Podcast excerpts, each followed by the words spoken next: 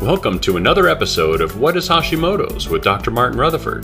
To find out more on any of our topics, or for information on scheduling a consultation with Dr. Rutherford, please visit us at whatishashimotos.com. And now, here's Dr. Rutherford.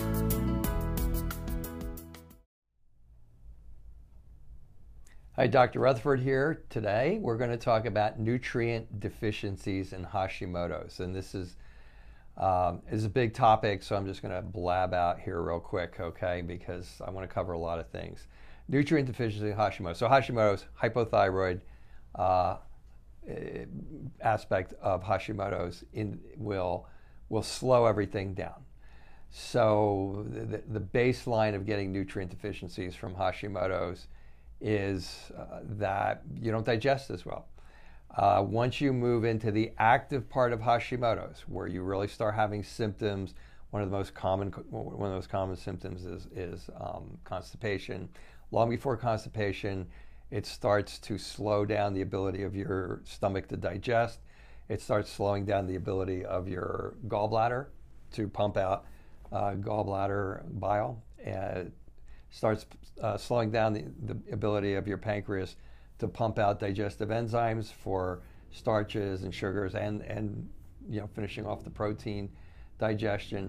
And so that alone will create a situation with the breakdown of your foods, and then ultimately that can affect the absorption of it. You know, and then that can cause you to not have enough hydrochloric acid in your stomach. Again, hypothyroid, not enough hydrochloric acid in your stomach. That can cause you to not be able to break down your iron. So you can get iron anemia. That'll cause you to not break down your it may cause you to have a concomitant autoimmune situation where your intrinsic factor doesn't work to bring your B12 into your system and get it through your intestines into your bloodstream. So those are nutrient deficiencies that can be assigned to Hashimoto's.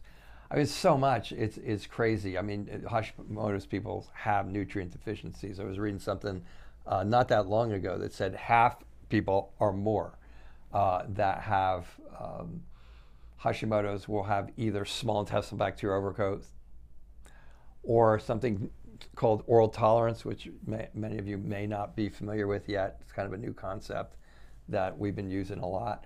And both of these are going to break down your digestive chain just the way I just outlined that the Hashimoto's in and of itself causes. So you're going to have Hashimoto's causing constipation, and then that can cause the SIBO, and then the SIBO can cause a number of things. And then the SIBO itself can cause the gallbladder not to work. The SIBO itself can cause intestinal permeability, so that you have a little bit more difficult time digesting your foods properly and absorbing them properly, and you also have a lot more challenge with you putting toxins into your system. So you can be getting nutrient deficiencies from that. You can get essential fatty acid deficiencies from that gallbladder not working properly, so your hair can start getting dry, and and things can start clearing out that way. So essentially, the nutrient deficiencies, if you have constipation, or if you have irritable bowel syndrome, and those are secondary to your Hashimoto's, you're not going to be across the board. You may not be getting nutrients in there the way that you'd like. Now then that's not all of them. Okay, I'm just trying to draw the picture that there's a strong probability if you have Hashimoto's and you're in an active stage that you're getting nutrient deficiencies from it. And these nutrient deficiencies they can be subtle, they can be significant. And the biggest thing that, when I look for significant nutrient deficiencies, malnutrition deficiencies, now I'm looking for people who have more like irritable bowel syndrome, like Crohn's disease or ulcerative colitis or celiac, or just massive stress.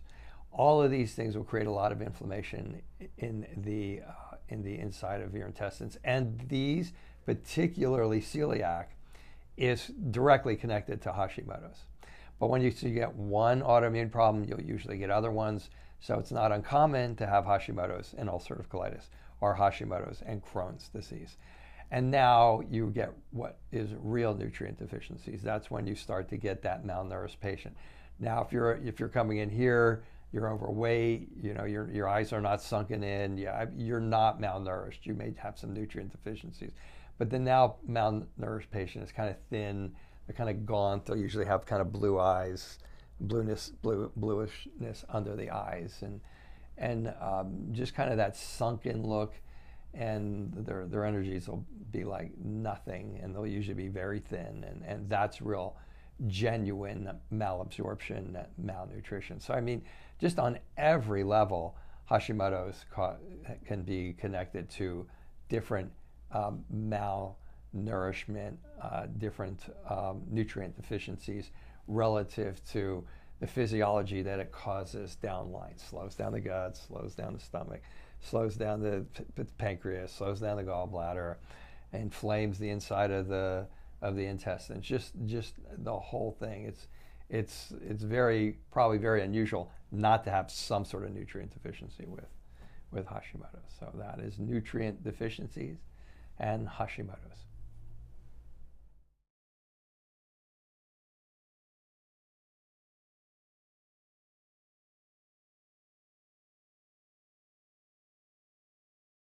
Thank you for joining us for another episode of What is Hashimoto's? To find out more on any of our topics, or for information on scheduling a consultation with Dr. Rutherford, please visit us at whatishashimotos.com.